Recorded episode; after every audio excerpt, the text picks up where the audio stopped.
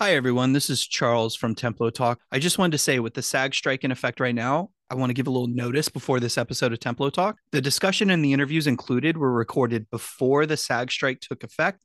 So even though you will hear interviews with actors, just understand that we recorded these before the strike. Thank you.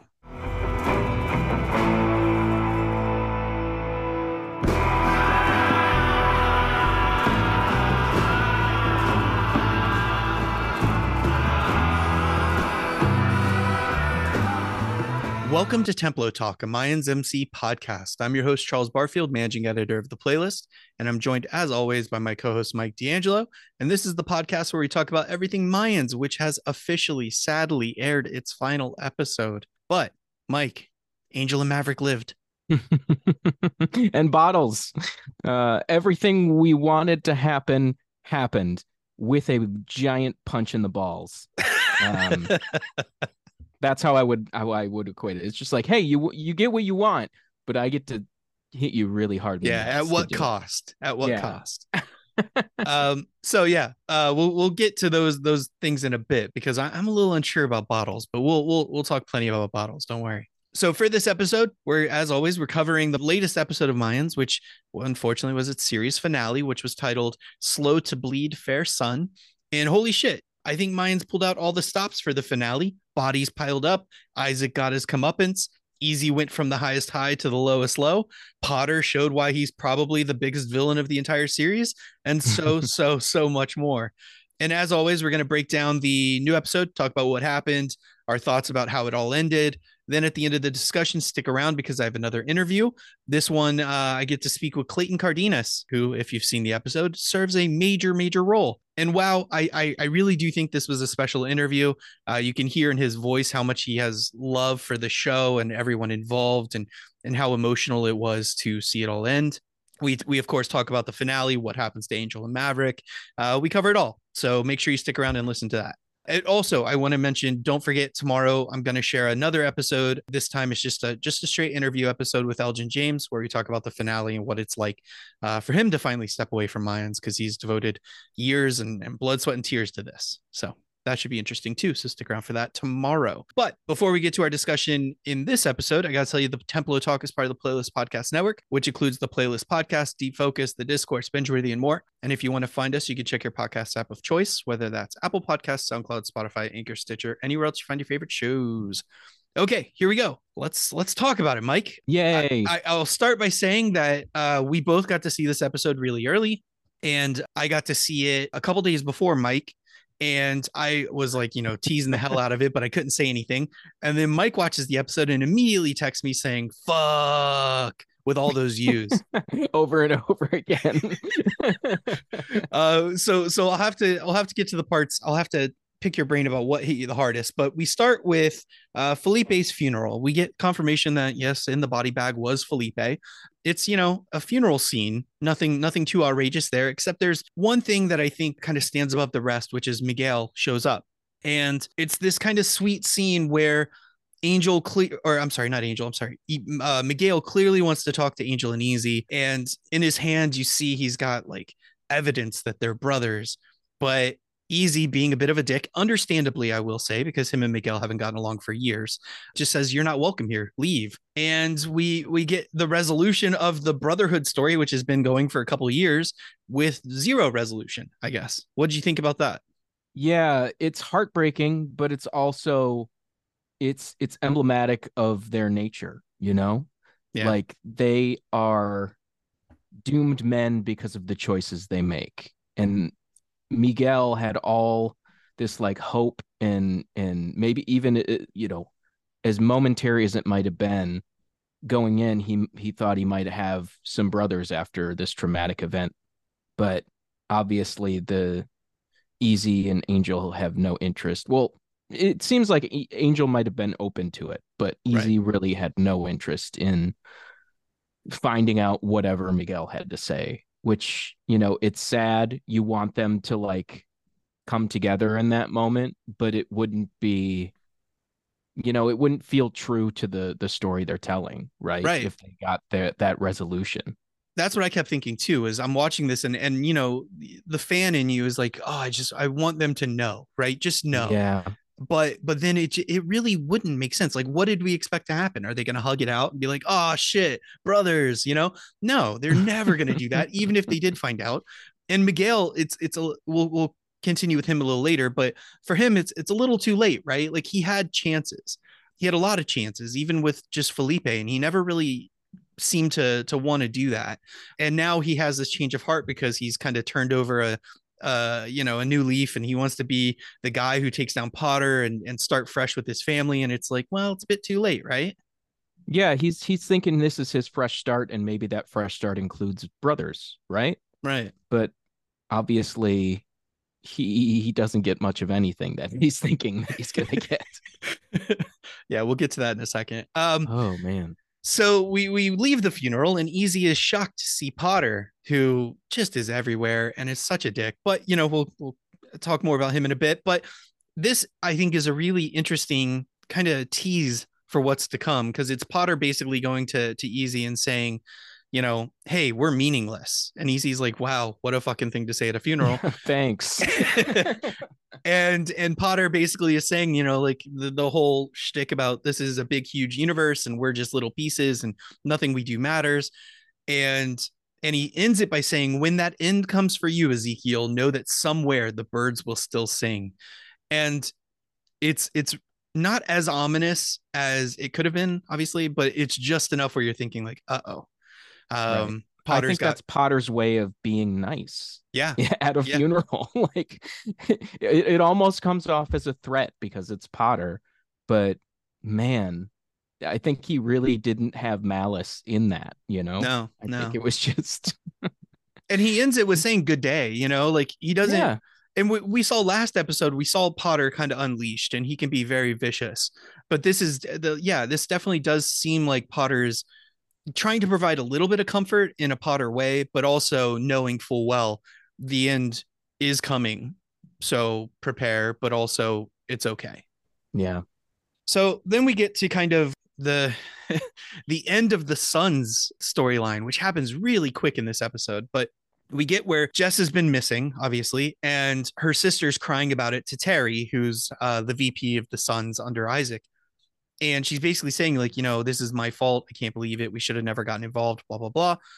And and terry's just kind of taking it. And we saw last episode terry's kind of had this sort of come to jesus moment where he realizes that isaac is is leading them astray and is crazy and you know something has to be done mm-hmm. uh so we we then after a brief little thing where bottles and uh sophia talk about the dog and the dog talking about or the dog talking the dog sniffing Sophia, Bottles says, you know, hey, this is what happens when women are pregnant. Yeah.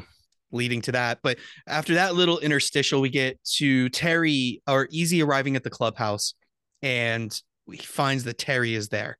And Terry is uh is totally calm and just says, like, hey, I just want to know what happened to Jess. And if you tell me what happened to Jess, I'll tell you what happened to your dad. And and that's all that's said. And we have to assume that, you know, Terry just kind of spills the beans and and breaks the trust of the Sons. So were you surprised to see that happen? Uh well, I mean, looking back, now it's kind of obvious that Terry was on a slow like yeah, you know, disengaging from the Sons. And it, you know, it really it became more solidified when he ended up killing his brothers to free what what's her nuts uh Jess or, yeah. or what the Jess that he freed? Yeah. No, no, um, no. He he freed Hope. Hope, yes. Sorry.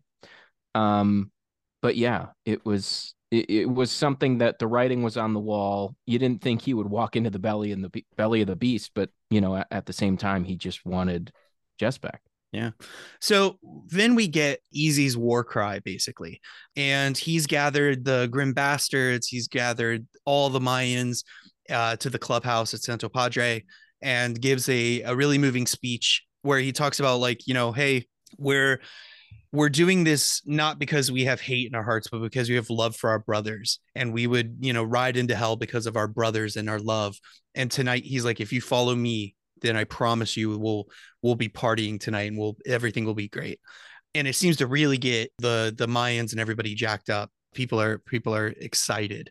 I gotta say this is uh a really interesting scene for me because I watched it being filmed.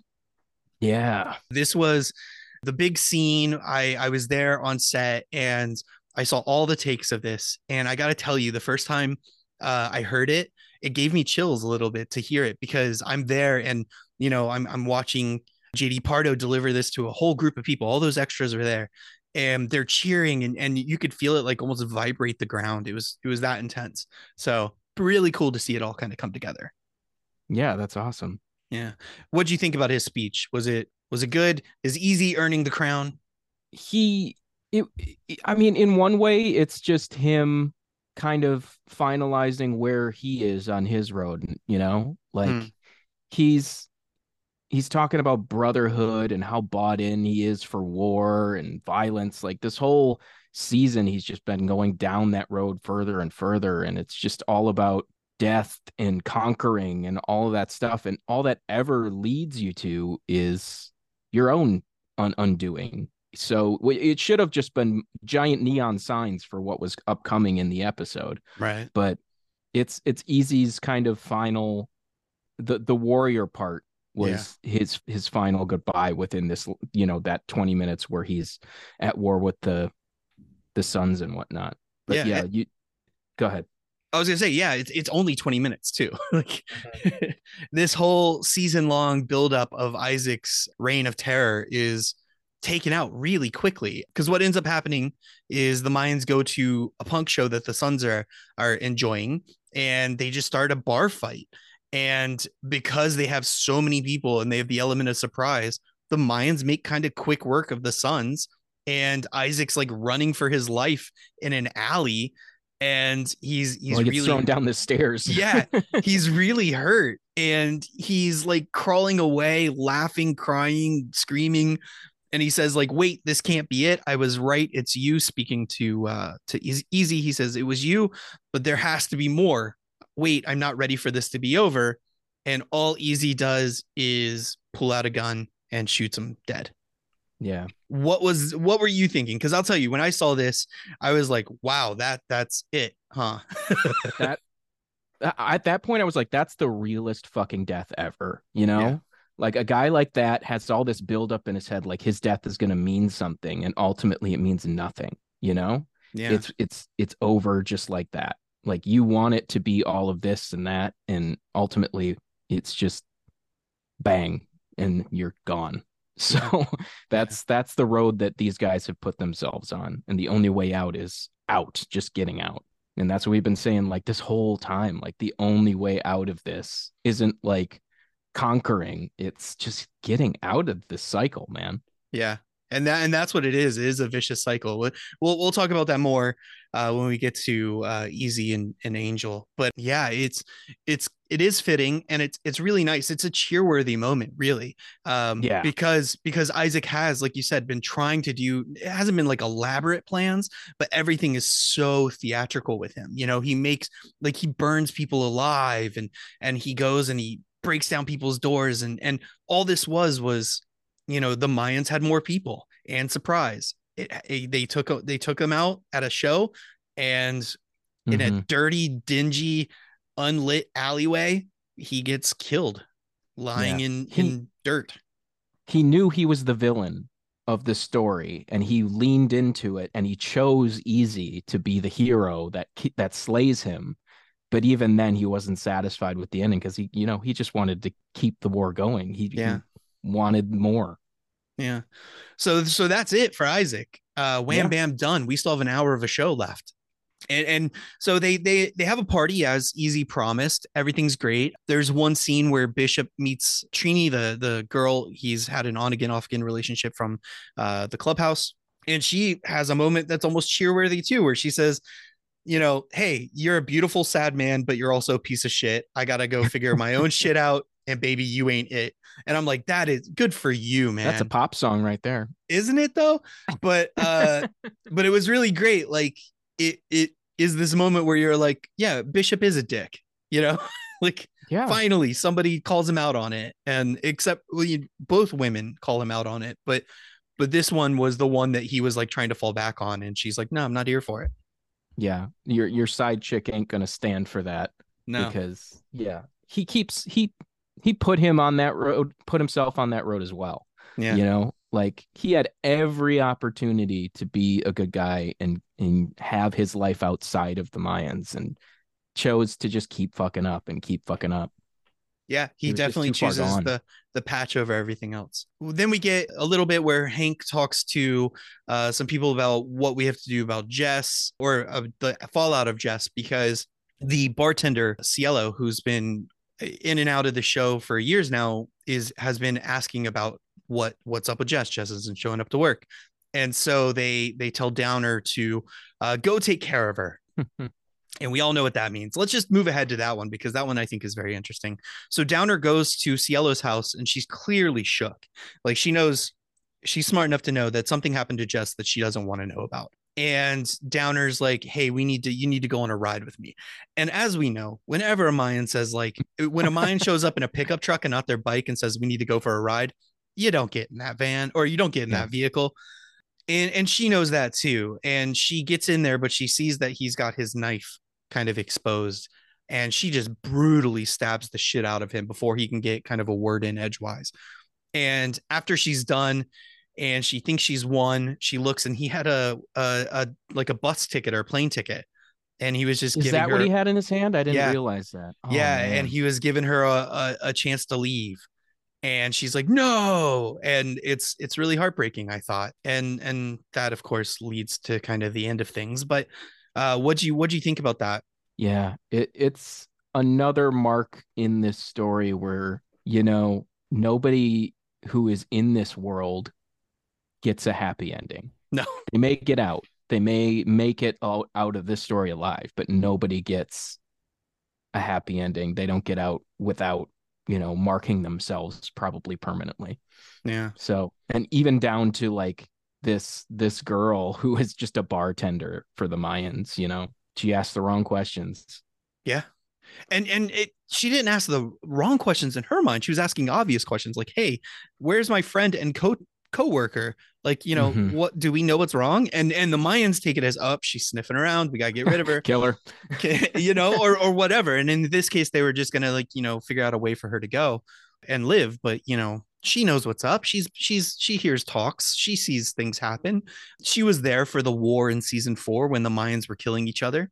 Mm-hmm. Uh, so yeah, I I completely understood both why she did it and why she was heartbroken. Yeah. And and she does what you know is probably the smartest move. She just goes to the cops because yeah. she's out of out of choices, and we'll, and we'll, we know what happens with that, but we'll get to that in mm-hmm. a little mm-hmm. bit.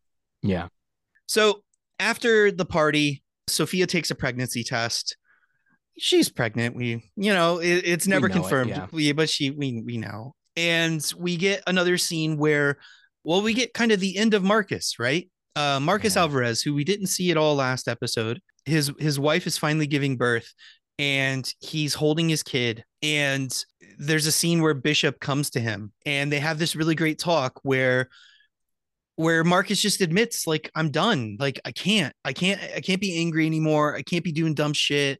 I got to try to live as long as I can because I think he says like, you know, how much time do I have left? Do I get to see him in as a teenager, as graduation? Like I'm not to see him, you know, hit my grandkids. And Bishop has the line says he could always knock up some chick when he's 13. Hilarious.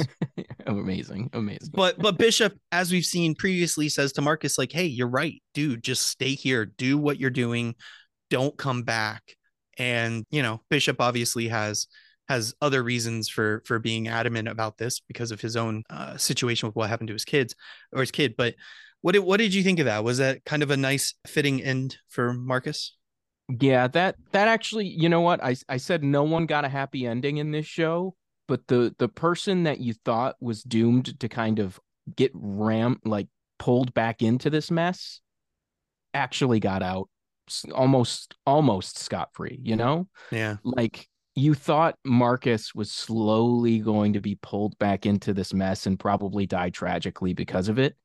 And ultimately, his brother gets to tell him that he's on the right path, just being away from it. You got out, spend every second with these kids that you can, enjoy it. Like the only way to stop this violence is to just stop, like yeah. get out, be separate from it. And that's a lot of these characters are are faced with that at some point, but rarely do they actually get out. And Marcus finally gets his like he gets his happy ending, which I did not see coming. I thought definitely he would be pulled into this war with the Sons at some point, but I'm really glad to see that he did not. Yeah. Yeah. Uh, and and it is kind of bittersweet for him because like one of a few of his OG Mayan brothers like do die and and that sucks and and there's a lot of unresolved things. He's still obviously upset and angry with Easy and and the direction of the Mayans, but yeah, he does the right thing. He leaves and and good for him. Absolutely. So we get a moment with Easy looking at Sophia because he's about to leave to go uh, on a ride with with Angel because Angel has something he wants to talk about. We'll quickly just mention that in between that, Letty uh, goes to Luis and, and asks for a gun, and he gives her a gun because he's a, a good dude, a little bit dumb, but a good guy. And and he says, "What's this for?" And she's like, "I'm going to kill everyone in a Mayan's cut." And he's like, "Nope, I'm going to take my gun back." Um, and she's like, "No, I'll shoot you then." And he's like, "Okay, fine," but basically telling her like, "That's a death wish. What are you doing?" But whatever, Letty will be Letty. Mm-hmm. And then we get, I well, here, let's just talk about the Miguel and Emily stuff. So we get a scene where Miguel is talking with Emily and and Miguel's, you know, having a good day because he knows he's going to go talk to the deputy deputy inspector general. He's going to turn in everything about Potter. They're going to get immunity. Things are going to go great. He even asks Emily to wear her wedding ring as kind of a, a sign that she believes.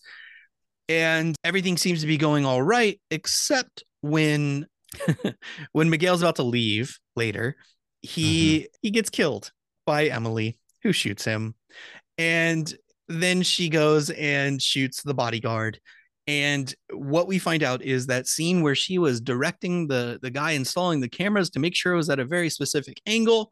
It was to set up everything so that it looked like the bodyguard killed Miguel and then shot himself. What what do you think about that? Yeah. I mean, you knew something was going to come to a head with Emily and that she uh, it, I, I almost thought that maybe she would try to escape and then just be doomed and, you know, pulled back into this life forever. But she planned it to the very second and executed it perfectly. And she's got her kid and she's out, you know, she's out.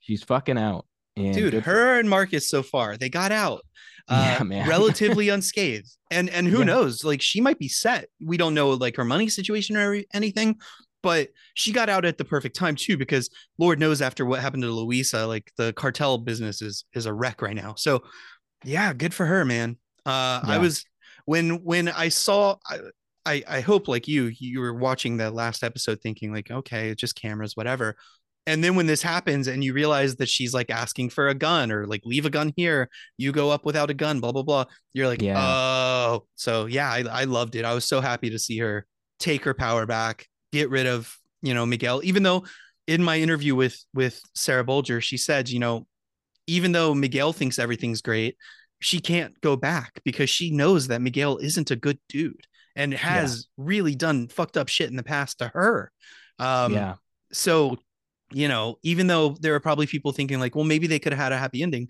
I don't think that was yeah. Ever they give the Miguel a small amount of redemption, enough for me for you to go, well, maybe he deserves to get out, you know. Mm-hmm. And but then you really think about it, and you're like, no, this guy is an absolute terror and does not deserve to keep going. Does not deserve to have a happy ending life with his family. Um, he got it. He got you know what what he had coming to him. He did. He did. Uh, so not R.I.P. Miguel. Screw you, Miguel. yay, yay, Emily. Fuck you, Miguel. uh, so let's talk about Easy and Angel's ride. So after after the celebration, Angel is clearly looking for for the time to tell his brother that he wants out and this ride is it and it's really sweet because we see them racing which is fun they go to these train tracks like on a bridge they joke about like who banged who on these tracks and what car it's it's a lot of fun a lot of fun. I wouldn't fun. run a black light over these tracks yeah. it, it's the stuff that we saw in the early seasons um yeah. before before things really kind of started to to go downhill for easy and it was really nice to say that and and there are moments like where where angel says you know i'm sorry that you didn't get to say goodbye to dad and and Easy has this kind of like sad moment where he says, We knew where we stood, which wasn't good. Um, yeah, I was going to say that where you stood was not a good place. No, so no, that's not exactly closure. But but then we get to the real thing, which is Angel says like, "Hey, look, I'm the reason why Dad died because I was living with him. They were coming for me. Now we don't have Dad. You know, you are the king of the Mayans. I'm the only thing that Ma- Maverick has. Luis is gone. I need to get out." And he says, "I have to live for him." And Easy says, some really kind of sad things. He says, like, you know, when I was in prison, the only reason I didn't kill myself was not because of dad or mom or Emily, it was because of you. And he says, Do you remember what you said to me when when I went away to college? And and it was you can go, but don't fuck it up. So Easy says, Hey, look, you can go, but don't fuck it up. Um, mm-hmm. and Easy says, We just got to bring it to the table tonight. Everything will be great. And then Angel says to him, You did it. You put the Mayans on top, just like you said. Some shit no one else could ever done. Not Bishop, not even Alvarez. You truly are the one king, but you're still my annoying ass know it all little brother. and I, I love that moment. But uh, what did you think of all that? Yeah, it's the last moment of humanity for Easy. Like yeah. you get to see him drop it for just a scene. Like you realize that there's still a human being in there outside of all this like calloused evil truly evil shit that he's done um and you're like oh man like was it all just for the sake of this and now he gets to be a human again but obviously plants are are a little different in elgin yeah. james world yeah yeah. But yeah it's a really sweet touching moment i think. Uh i think both actors like knock it out of the park. Clayton awesome. and jd like yeah. just like they're little tears but they just like kind of keep it together. And yeah i just it's beautifully shot. Like they got like golden hour perfectly. Like ah just a really great scene. I was very pleased with that. Mm-hmm. and then we get the clubhouse. Let's just skip ahead to the clubhouse here we we get the moment where uh, easy says hey i got to talk to you guys about something I, I Angel needs to go, and the whole time, well, let's back it up. I forgot to tell you. Uh, yeah. Katie slash Cody goes to see Bishop. We don't know why. Uh, well, we know why, but we don't know what they say. But we assume that she spe- says that Easy's the rat mm-hmm. because this is part of the plan between with her and Potter. So this whole time, you the the camera kind of pans between Easy talking about Angel, Angel talking to the club, and then Bishop just shooting daggers with his eyes. And I don't know about you. Were you thinking like, oh shit? Well, I was wondering if he's like saving it, you know? Yeah. Like, is this information that he's going to use? Or is he like, what's going on here? Because obviously he knows. Yeah. But I, I was wondering if he was the one that they were like, oh, that that person's not here yet. Well, then just let's just start without him. I was like, oh, well, that would make sense if he, you know, the news doesn't get dropped yet. But then you see that Bishop is there, everybody's there, and you're just like, uh oh. Yeah. What what's he holding on for? yeah. And so we get we get this moment where Easy's like, all right, we're gonna vote about Angel leaving the club. And well, hold on one second. Amigos. Hello. Oh, hell yeah. What's up? hell up? yes. So uh surprise, Mike. We have bottles. What's up, Mike? What's up, Trevor? What's up, dude? so thanks for joining us, Alex Barone, aka Bottles.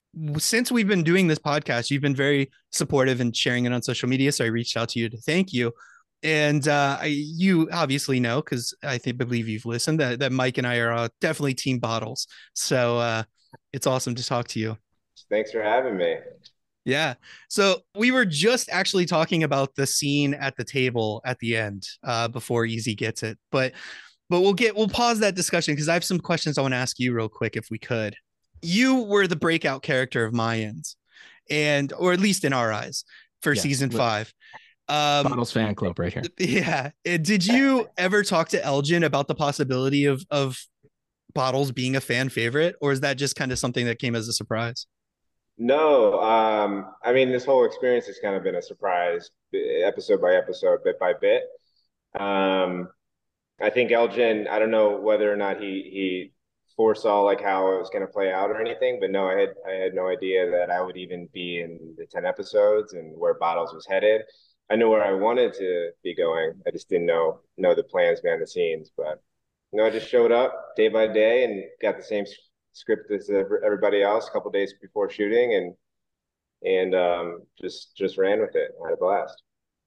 Yeah. Did you did you talk with Elgin before? I we, I've talked to so many of the cast members, and they've kind of given me the variation of the same story, which is Elgin sits and he talks, and he really kind of gets into like who you are as a person and kind of who what what makes you tick and then incorporates that into the show. And we saw i forget what episode it was but it was the birth of amigos where you and elio talk about your past as bottles and the surgeries and everything. And mike and i were like you know we wonder how much of that is true. So i would love to to talk to you and, and have you explain like how that scene came about how much of of bottles story is your story and and what that story is yeah, you know, Elgin is so rad like that, where that is all true what you said about him sitting down with you uh, prior to shooting to get to know know you and and see kind of who you are. And I think he he's just very like intuitive too about about your character and about who you are just by talking to you and hearing about you. But yeah, he he brought me in his office the, the first day of, of shooting and, and we chatted for a while. He told me his backstory and, and what was up with his world and and I told him about mine and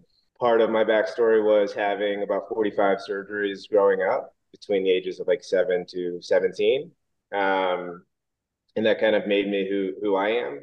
But I think the the kicker to to sharing our stories was I Elgin's like, well, would you want that included to in, in you know as bottles in the character and in the show? And I was like, well, um, I, I, suggested like as long as it's not kind of in a sad way because in TV and film a lot of the times you if a character does have a difference, a limb difference, or or uh, so-called disability or, or, something like that, or abnormality, that they're portrayed almost in a sad light, like the whole world is, is circled around this thing. When in reality, like my personal life as Alex Barone, it's never really been an issue and hasn't been sad. If anything, it, I feel like it makes you more kind of a badass or, or gritty type of person, having gone through rejection and pain and, and struggle. So um, yeah, we chatted about that. And I was like, yeah, I mean, just it would be cool if, if you did share it because I do think the audience would want to know. For instance, if they saw my hands, if they saw that I had three fingers in both hands, like, uh, or scars on my leg and, and a little bit of swag to my walk, like, what's that from? Um, so I'm glad that we told it the way we did. I think the writers were so great on my ends because they asked questions about my personal life and asked if it was okay to incorporate it into the story. So a lot of that stuff with with Elio, my my amigo, when I'm spilling that out to him is all is all factual. It's all true. So it it felt good to like share my personal story and bring it to life into bottles because it really didn't feel like I was acting a lot of the time. It just felt like I was almost my kid self, um, just in that kind of vulnerable state, talking about me. So it was, it was beautiful, and I think he does that a lot with a lot of people on set. You know, everybody's kind of has a lot of truth to their character in real life.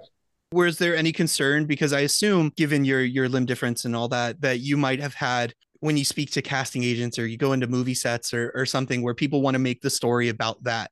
Um, were you concerned that this would ever be something where that becomes the story?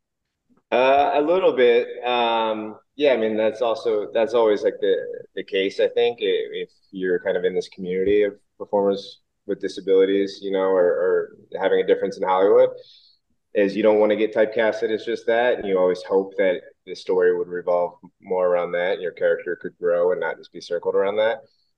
Um, I think with with in this case, uh, you know, like watching if you watch all ten episodes, we don't they don't talk about my hands at all. So I was super pumped about that. I'm just playing bottles, and he just happens to have this thing. But with casting and everything, I, I knew Wendy prior to this uh, from the ABC Showcase in 2019. So I had already had a relationship with her, and and shout out to Wendy because I remember she did this workshop after the ABC Showcase, and I went up to her on the side, and I basically said what you just said, Charles. I was like, you know, I feel like I'm brought in, and then as soon as casting directors find out about my hands or something that then I'm not pushed forward and maybe I'm getting in my own head and is that really true? And then she was like, she's like, no, you know, has nothing to do with that. It has to do with your talent and and has brought me in ever since. You know, in some shows I, you know, I, I didn't land the part. But in retrospect, obviously it was meant to be that that I got Mayans and didn't get those other parts because, you know, what a blessing Mayans has been. But she she kept bringing me in. She didn't give a shit about the about the hands and and most casting directors don't most most creators don't i think it's just like getting to a point now where diversity is booming and people are starting to want change and see, you know, see have just have difference, you know, and yeah. have their voices heard. I want to I want to let Mike ask about talk about spinoffs in a second, but I I got to talk about one scene with you, uh, which is in the finale. We didn't talk about it yet in the podcast, but there's a scene where Bottles his last moment is he gets to gets to he is told to kill Sophia, uh, oh, no. and it's very brutal. And I remember briefly, I I talked to you, and you had said you were worried about people maybe changing their mind about bottles after that scene.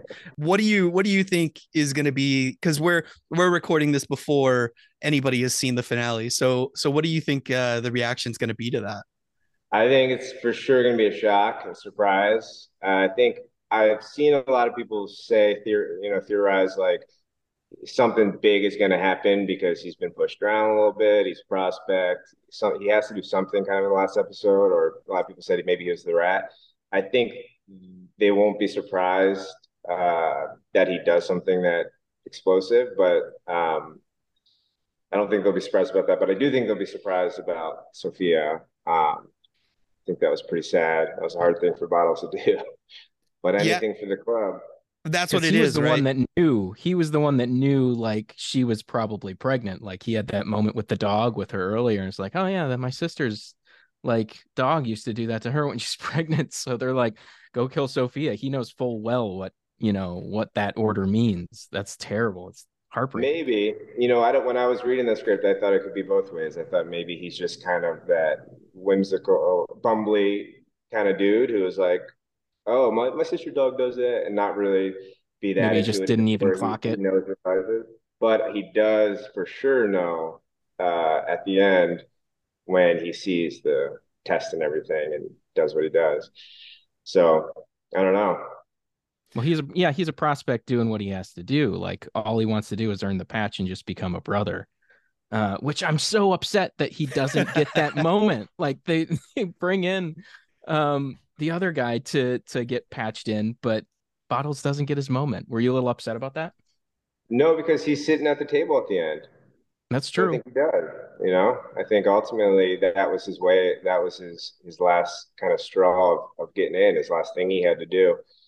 Um, That's true. And the number the it. numbers are dwindling. So if he's sitting at the table, I don't think you're allowed to sit at the table unless you're you're patched in. That's true. Yeah. So so Mike, uh, if you've listened to the podcast, you know Mike and I have talked about uh, Bottles and Elio spinoff. Sadly, we knew that Elio couldn't be part of it. Uh, RIP Elio. But now it, Bottles' fate is kind of left to be determined. We don't know. So I know Dominus. Yeah, it is. It doesn't look great, but um, do you have any ideas for what you think Bottle should do in the future if he did survive? If he did survive that raid, um, I think that you know I, I don't know. I have ideas in my head. Imagine it like I can create stories about how a spinoff could go and get excited about it, but uh, he could very well just died at the end of, of episode 10. But if he did survive, I think there's a lot of good to Bottles, and I think he's he's somebody who means really well and will do good, but also is like a 18 year old kid signing up for the military, just kind of excited and wants to be part of this bigger thing and brotherhood.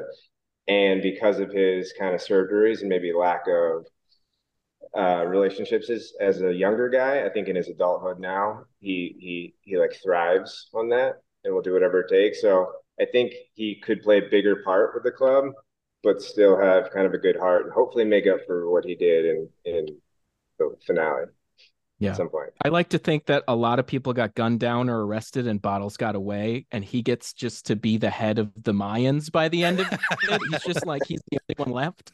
So he's got to hmm. build up like this group of nice guy Mayans that are just like trying to do good and, and just like rule their territory that easy is just kind of plopped in their laps. I think that'd be hilarious. That'd be that'd be cool, and then have Sally maybe part of yeah, exactly. Well. that wouldn't make everybody sad every time she was on screen or anything. Yeah. or, yeah, she was awesome. Her name is Princess. Yeah, um, you you you got to work with her probably more than anybody this year. Uh, what was yeah. that like working with the dog? It blows my mind how how how trained you know she is and, and was, and she's so, just like a, a little actress like she is. She comes on set, she does her thing, and then she she dips out. But for the amount of people you guys know behind the scenes on set, that could be a lot for a person, let alone an animal whose senses are like so heightened. But she's so, and her trainers were, were, were so good too. But she just comes in and crushes it, does her thing, and she's super friendly. You know, for a pit bull especially, everybody has this kind of stigma around pit bulls, but yeah, we both have them. Yeah, we both have pit bulls. Yeah. We love them. Oh, sweet, sweet. I used to have one Mine's too. literally wow. snoring like five feet that way. oh, is that what that is? yeah, exactly. so cool. I, I'm curious. We we we joke about spinoffs and stuff, but when when you're invited to join a cast like this, and you know this is going to be the end, is there a, is it a little bittersweet because you're like, man, I really wish they would have called me two years ago.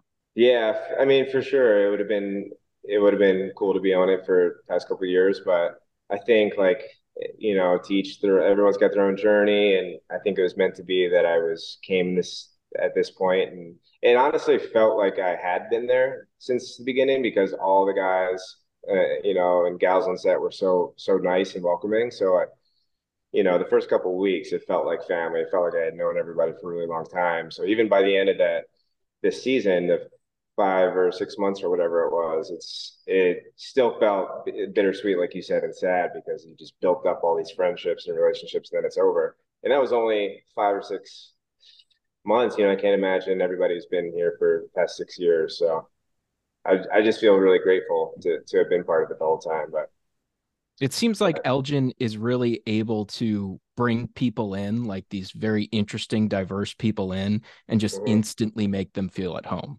Like 100%. one of the things that Charles said about the set visit was like he instantly felt like he was in the club, and that's very, very that's a, a talent in itself. Yeah. Yeah, and if you have hundred people on set and everybody feels like they're part of it, it makes the just the whole environment feel good. It doesn't feel like work. It really does feel like we're we're we're playing, you know. And actually, that's what JD said to me a lot when, especially when he was directing episode four. He would always be like, he'd be like, dude, what a dream job we have, you know, where we can come in and just like play make believe and be kids and then be surrounded by our friends. And then that kind of makes you be like, step back from being nervous and all that and be like, holy shit, you're right. Like, here we are, you know, adults being kids and just having fun and playing. That's what it's all about. And that's how it's always felt every single day on set there. So uh, I, I do want to let you go because uh, people can't see this when they're listening, but you are currently at a camp where you are uh, what what exactly are you doing there? I'm sorry. Yeah no it's a camp it's a summer camp called camp no limits and it's like a traveling children's camp for for kids uh, and teenagers with with limb differences or limb loss sort of like myself.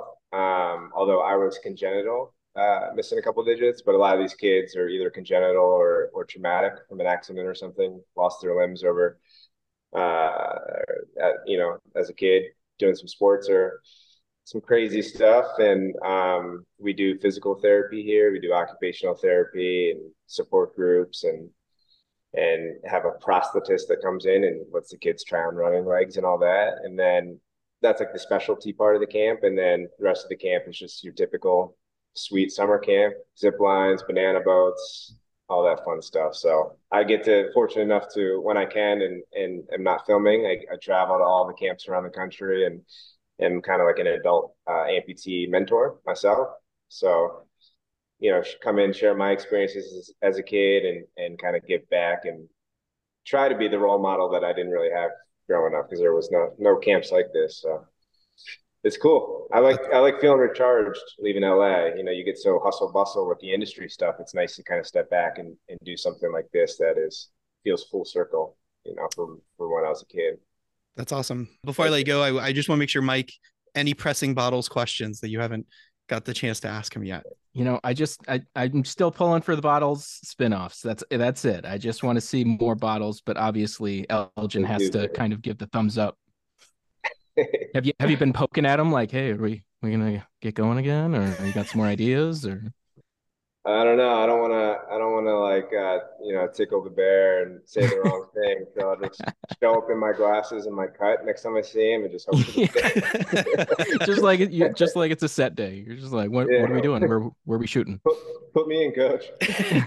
well, well, thank you so much, Alex, for joining us. Uh, it's it's it's great to have you uh, on the podcast for you for wrap it up. So thank you again. Yeah, thank you guys. I've been a huge fan, and and thanks for having me on. You guys are awesome, and I'll always keep rooting for you. All right, thanks, man. Right. Bottles for life. All right. yeah, baby. All right, love you guys. Okay. Well so- done. that was a good surprise. Yay. Uh, let's let's quickly wrap up. We we we got to talk about the scene because we we get the end of Easy and Easy dies at the hands of his own brother and everybody else, but mainly at his hands. So we are talking about Bishop knowing everything. Well, after they they patch in Nestor, they they surprise attack Easy and and Angel, and we're going to kill them both. But Easy quickly says, like, Angel didn't know, Angel didn't know. And so they said, okay, prove it, Angel. Prove that you're loyal to your brothers and kill Easy. And they hand him a knife. Uh, what were you thinking when you saw that? Just yeah, the the perfect dark Shakespearean tragedy of an ending. Like, how did we not see this coming? Like he's been talking about Shakespeare and all this like different stuff for this whole time, and you didn't really think that this would end in a Shakespearean way. Um, even to the point where Bishop goes, "I read Shakespeare too, motherfucker." I um, love that line. Yeah, and man, like that scene just broke me, man. Like, yeah, tell your boy about me, go and never come back, Ugh. and having him actually have to stab him, and then all his brothers are stabbing him. It's just one of the most traumatic scenes in the whole series. It really uh, is. It's that I I didn't see that coming. We joked for a while that Easy was going to die, but we assumed it would be either at the hands of Potter or Isaac or or something like that. We thought that the the rat part of the discussion had passed with the mm-hmm. passing of Creeper, and and we probably should have seen it coming with with Cody being involved, but I just I didn't see it coming. And when it happened, I definitely didn't see it happening with Angel being the person who who does the first stab. So yeah, yeah rough, tragic, man. And when just he and, awful. And when he says, "Tell your boy about me," and he says, "Tell her about tell him about mom," and he says, "Go and don't come back," it's like, oh, yeah, yeah, wow, yeah. And, and you joke that that was the last. Uh, you said the the the scene with Easy and Angel on the bridge was kind of the last moment of humanity for Easy. I really think it's this. I suppose, um, yeah, yeah. This is, I think, I think this is where Easy shows that deep down, it, it all was for, for family, for Angel, and then you know his last, the last good thing he can do is to make sure that Angel doesn't die too. Mm-hmm. And even then, I was thinking like, there's no way they'd let him go I was thinking Angel was next the whole time. I, I don't think they have a justification for killing Angel if he keeps with the lie that he didn't know. I, I think that that there I think as much as it was brutal, I think there was the hurt in everybody, especially Bishop was evident where Bishop just was like so just hurt by everything. The idea that, you know, this guy is the reason the Mayans had a rat is it's yeah, I don't know. I don't think they would have killed Angel and they didn't, but yeah man dark dark scene. It really was. So we get the fallout. The last little bit is uh sophia uh, is waiting for the pregnancy test with waiting for easy to show up. The door opens. Uh, she's excited to see who it is thinking it's easy bottles with a ar-15 and he pops a few bullets in her. Uh, we we talk about that with with alex just now. That was that was a rough scene mm-hmm. but hey, as as Alex says, it, it likely earned him his patch. Um, just a rough way for Sophia to go. Even though I think we've said this that Sophia kind of was checked out uh, and totally okay with yeah. her situation. So yeah, and such a dark note to end bottles on, man. Yeah, like. Yeah. The character that that was kind of represented the an, an an innocence in this club. I mean, he wasn't innocent, but he was about as innocent as you could get. And making him that implicit by killing her while she's pregnant just it does throw a little blood stain on on the character but i still love him. Like yeah. i'm still rooting for more bottles man. Yeah. So so uh he leaves the door open. Sally's on her way out. We get letty driving to the clubhouse. She sees blood. She sees the dog. In her mind i think she knows uh, this is a situation I shouldn't be involved in.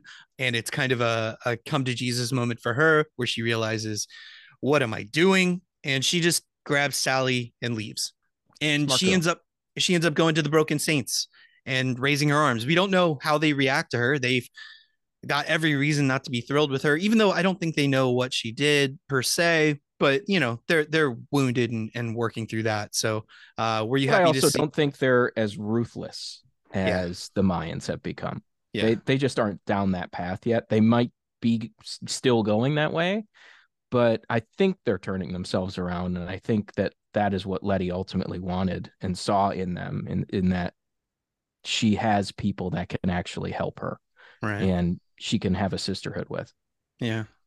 So so good for her. Uh, and it was yeah. nice to see the the Broken Saints kind of get the little the ending too. And then we we get the final bit here, which well, second to final bit. Bishop is is is now the newly installed president because he was VP before. It's very reminiscent to how the whole series started. They're sitting around. It seems like you know they're all kind of reeling from what they did, but also you know stoic and and ready to move forward. But then the cops come and Potter is there, and they take the clubhouse, and we don't see what happens.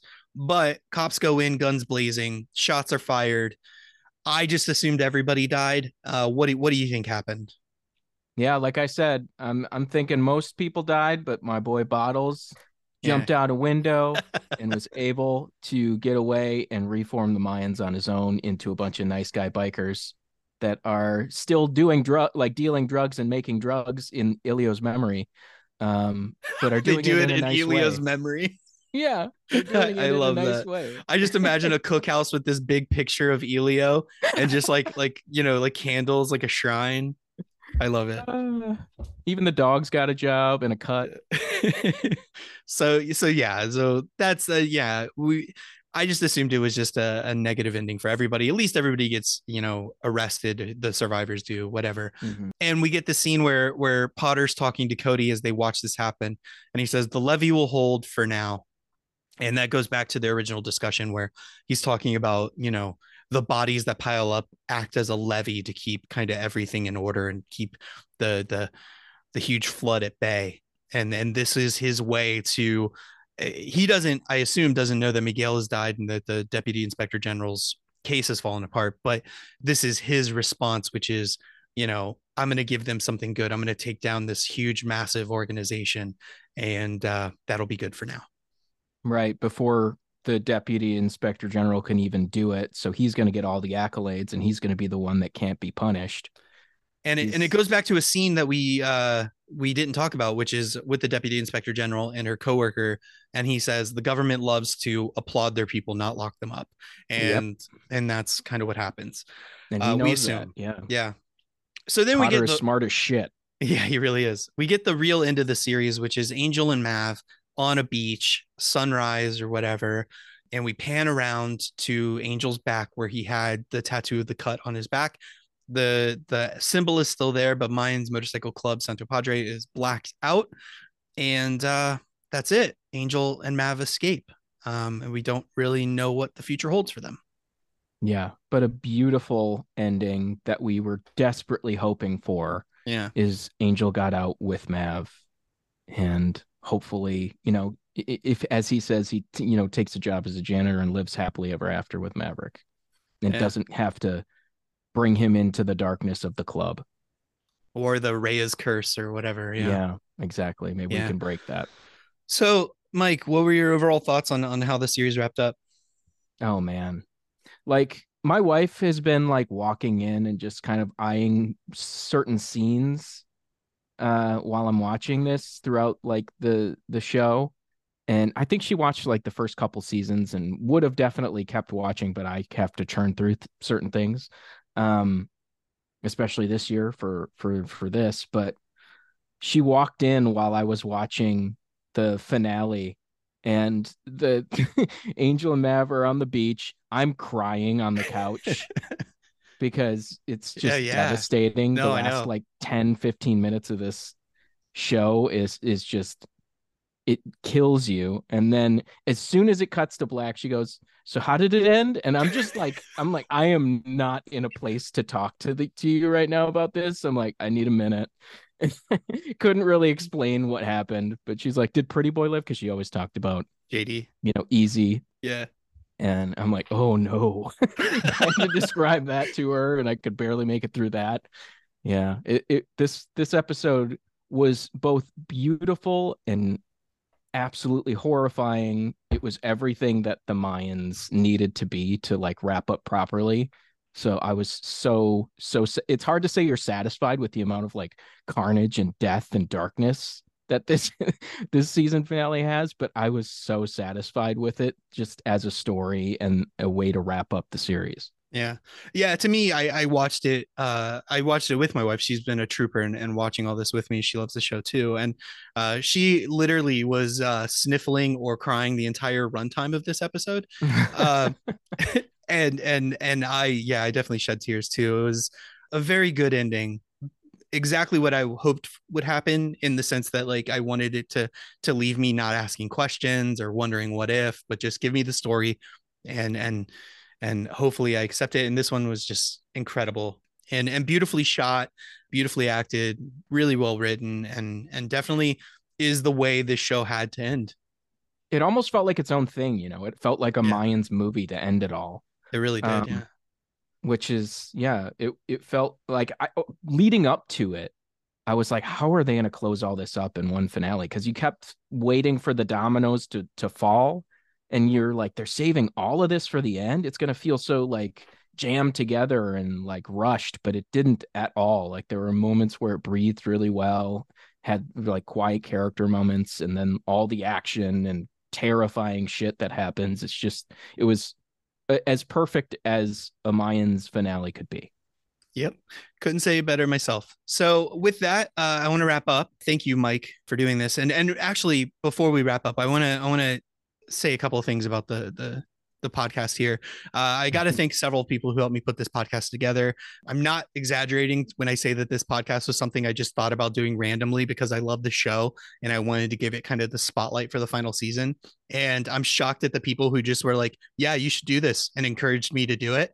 So I got to thank Mike for doing this because I basically said, I'm going to host a Mayans podcast. Do you want to do it? AKA, will you do it? AKA, you need to do this with me and and you you just were like sure i'll do it. Uh, and yeah. i think it was it was a lot of fun. So thank you for talking about these episodes with me. Well thank you for getting me back on the Mayans train because i had left off in season three. Yeah. And i was eventually going to finish it but i was in really no rush. But i i churned through season four super fast and this has been a really like rewarding season five to go through with you. Yeah. So my uh, pleasure and, and thank you for uh for the the mystery episode that nobody will hear which was one where we had this really great talk that i just forgot to hit record. Um if any of the episodes we did felt a little rushed that one was the one where we recorded it already. Yeah. Or didn't record it. Didn't record yeah. Uh, had a really great conversation. Also, I gotta I gotta thank Team Mayans at FX Publicity, uh, Laura, Joanna, and Taylor, who have been nothing but generous and accommodating. They're lovely people. They bent over backwards uh, when I told them I had an idea to do an episode uh, per week and interview one person per episode. They were like, "Let's make it happen." So thank you to them. Also, thank the cast who joined me and, and spoke about stuff. Obviously, Alex Barone hopped on for the finale here, but also Emilio Rivera, J.R. Bourne, Emily Tosta, J.D. Pardo, Frankie Loyal, Carla Baratta, Joseph Lucero, Vincent Vargas, Sarah Bolger, and Clayton Cardenas, who obviously is uh, on Play His interview next. So that was cool. The, the lineup of people, I got everybody I asked for. So fantastic. And then I got to thank Elgin James for being just an incredibly welcoming and generous person uh, over the last few years. Just like you hear the cast say week after week when I talk to them, Elgin is the real deal. He clearly put his whole heart and soul into Mayans, and it's really impressive to see and know that he's just that good of a person behind the scenes as well. I got to say, one of the the coolest things was uh, the second time I interviewed him.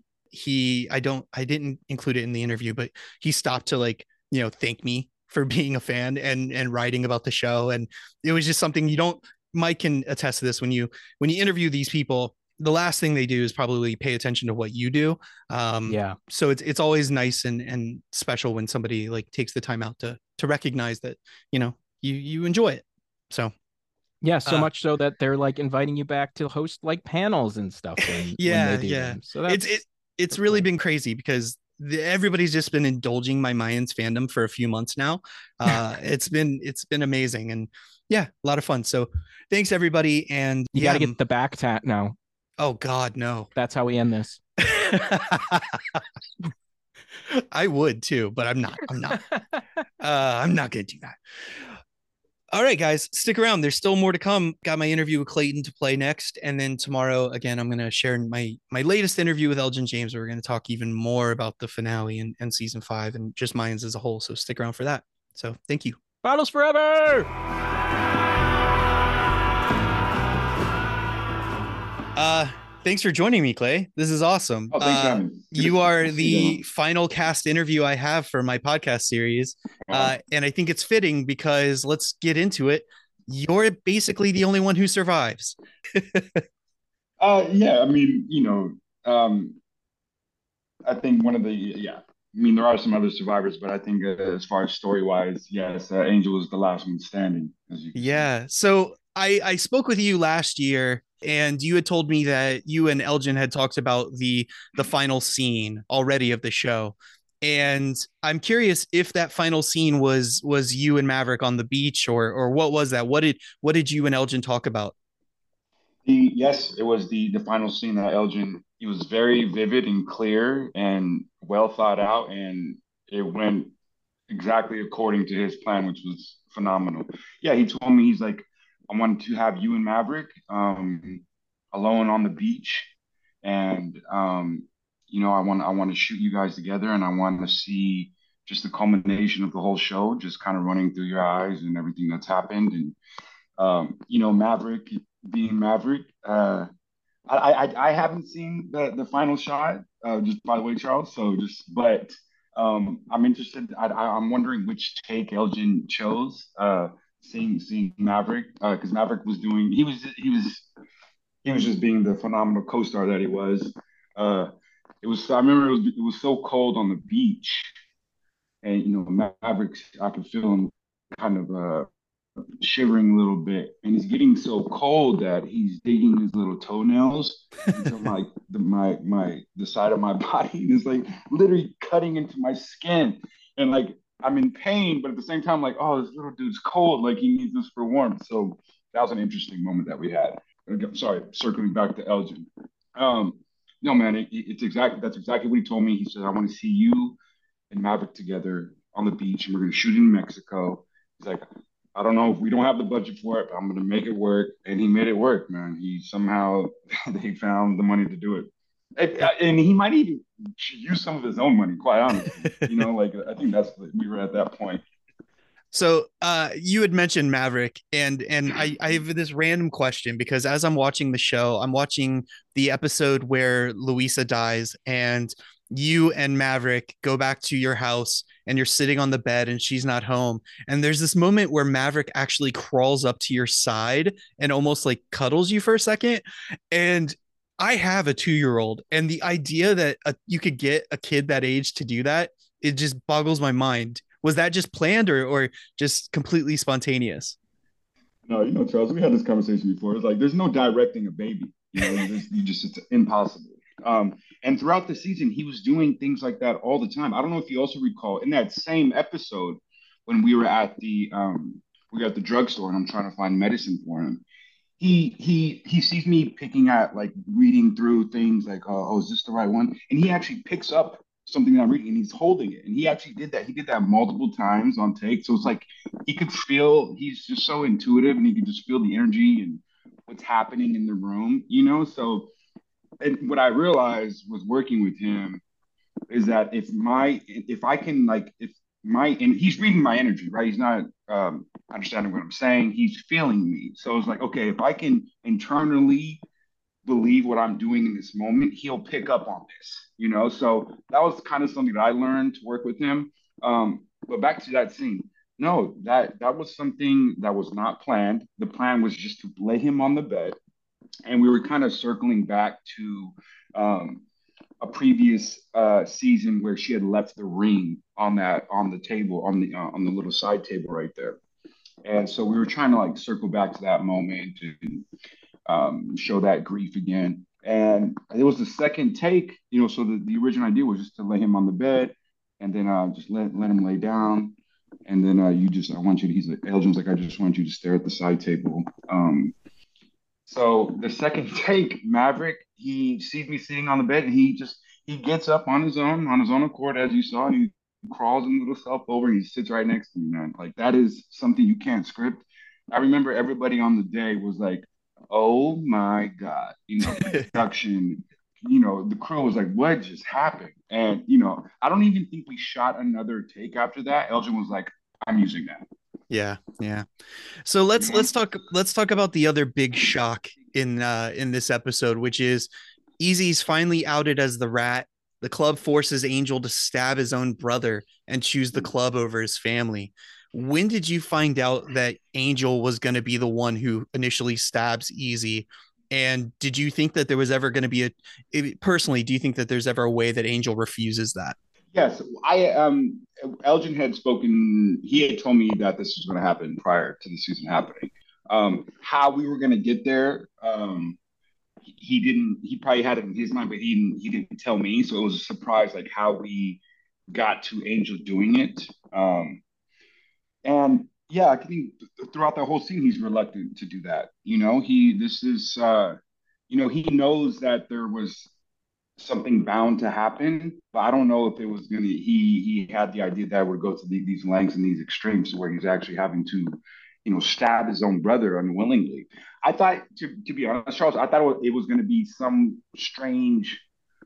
I, I, originally when Elgin told, told me that I was like, oh, Angel wants he's gonna he wants to do this. Like he's gonna do something to him to where like he gets some kind of sad joy out of this, you know. Um, but no, that whole scene, Agent Angel was definitely reluctant. Um, and you know, no, that, that that was a that was man, that was a tough day. That was a tough scene to shoot. Um, I mean, as you can see, again, I, again, I haven't seen it yet, but um, on the day, I remember, you know, even before we started rolling, people were in tears.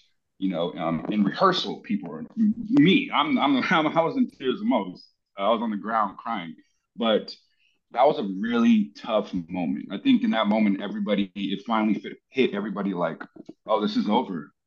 We're not, this, this isn't happening again. You know, there's no coming back tomorrow. There's no, uh, no, this is it. I might not see some of these guys ever again. You know, so I think that kind of hit everybody. Um, so it was very tough.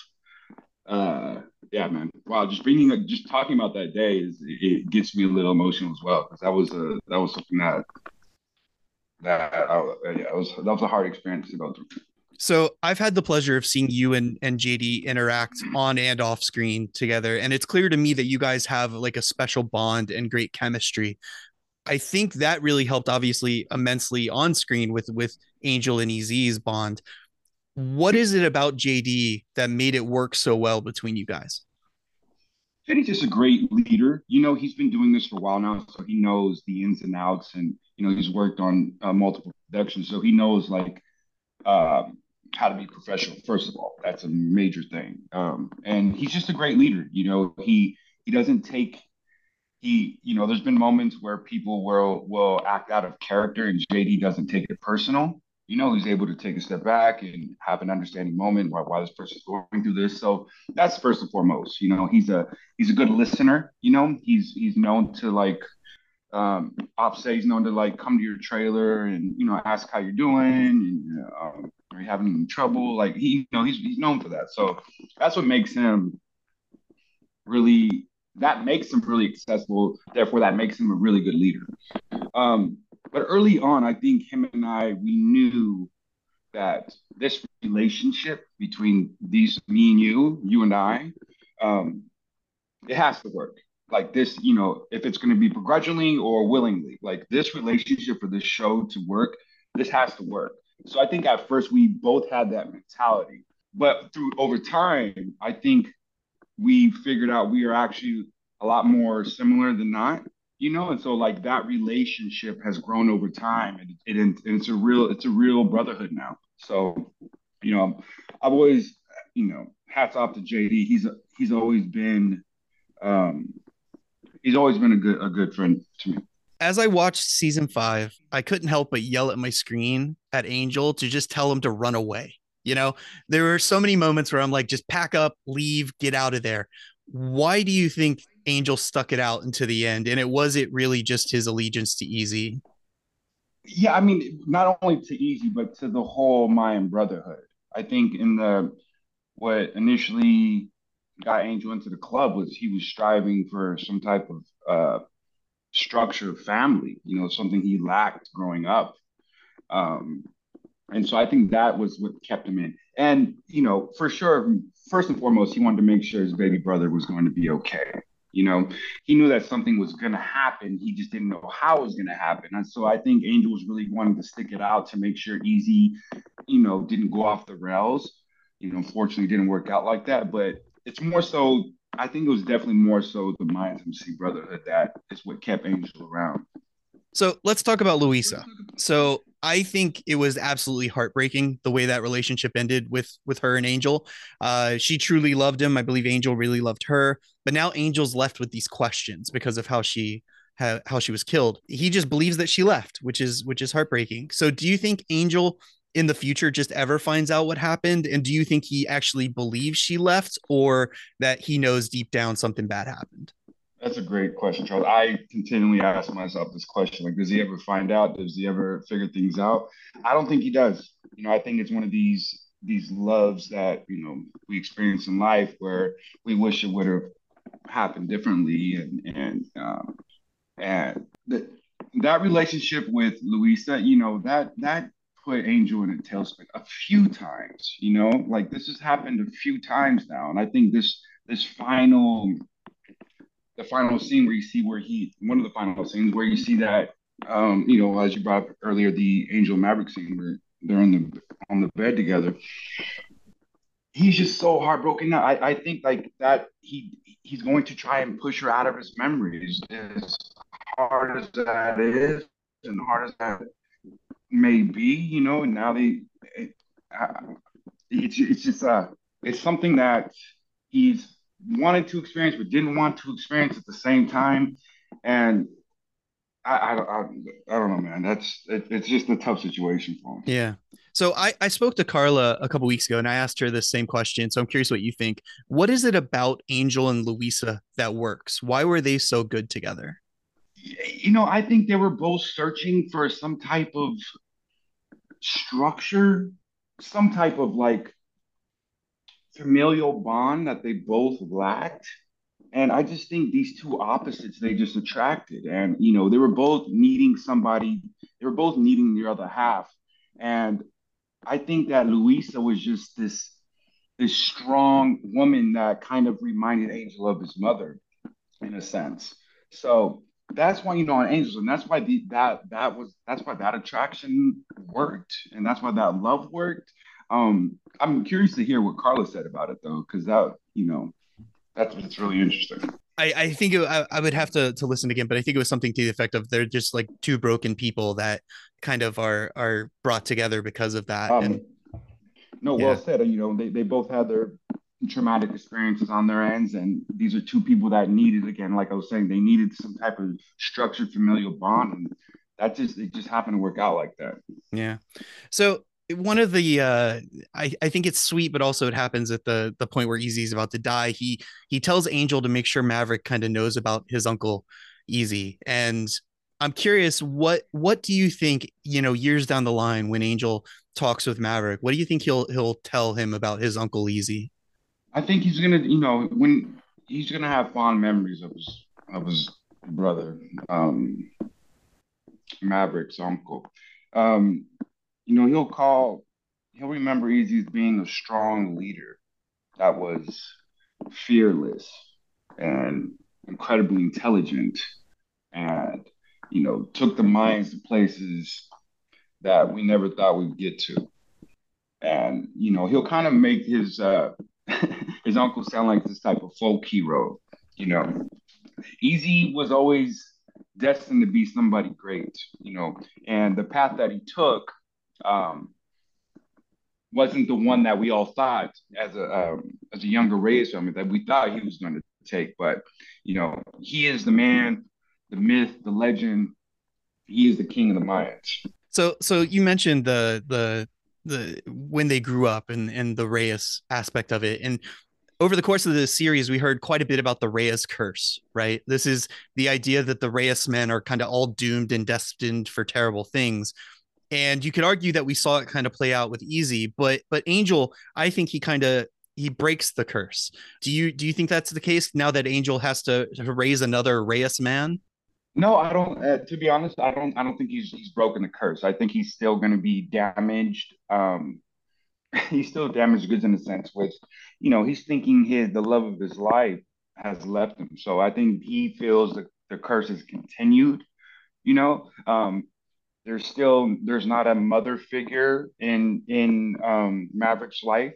You know, um, and I think people with that that go through these traumatic experiences, they it, it continues to linger in some cases, and I think that's going to continue to be the case with with Angel and Maverick. Unfortunately, you know, it's not always a, a, a beautiful ending to these stories. Unfortunately.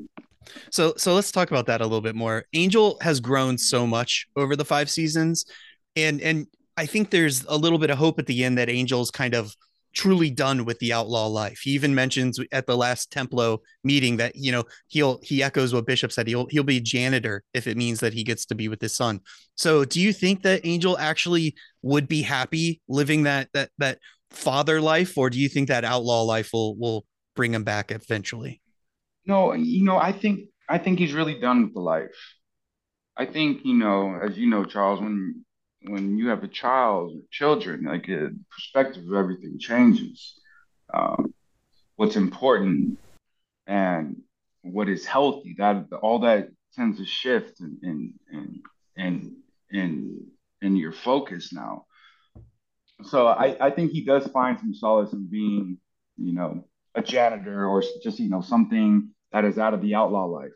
I think the outlaw life was something that was intriguing to him in the beginning fun throughout, and there's excitement, and um, you know, there's excitement that comes with all that. But I think with everything that's happened, especially seeing being a part of the death of his brother, and you know, seeing what's happened with his father, and and thinking that his love Luis is left, I think he's starting fresh now. I think he's starting new. I think he's all about raising his son from this point on and and before I let you go, I just kind of since you know the series is over, you've had some time. You haven't seen the episode, but you've had some time to reflect on it.